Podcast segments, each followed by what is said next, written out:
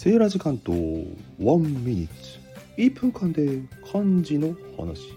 皆さんタイトルに出ている文字見て何を連想しましたか？うわハーレムなんて思った人いませんか？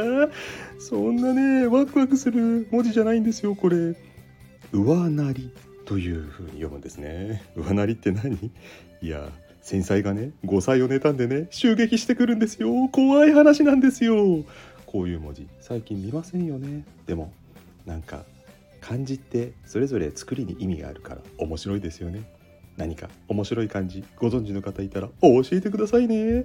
ちなみに木を4つ書くとジャングル知ってました？え知らない？そりゃそうですよね。今セイラ G が適当に言っただけですからね。実在する漢字があったら是非教えてください。なぞなぞも歓迎ですよ。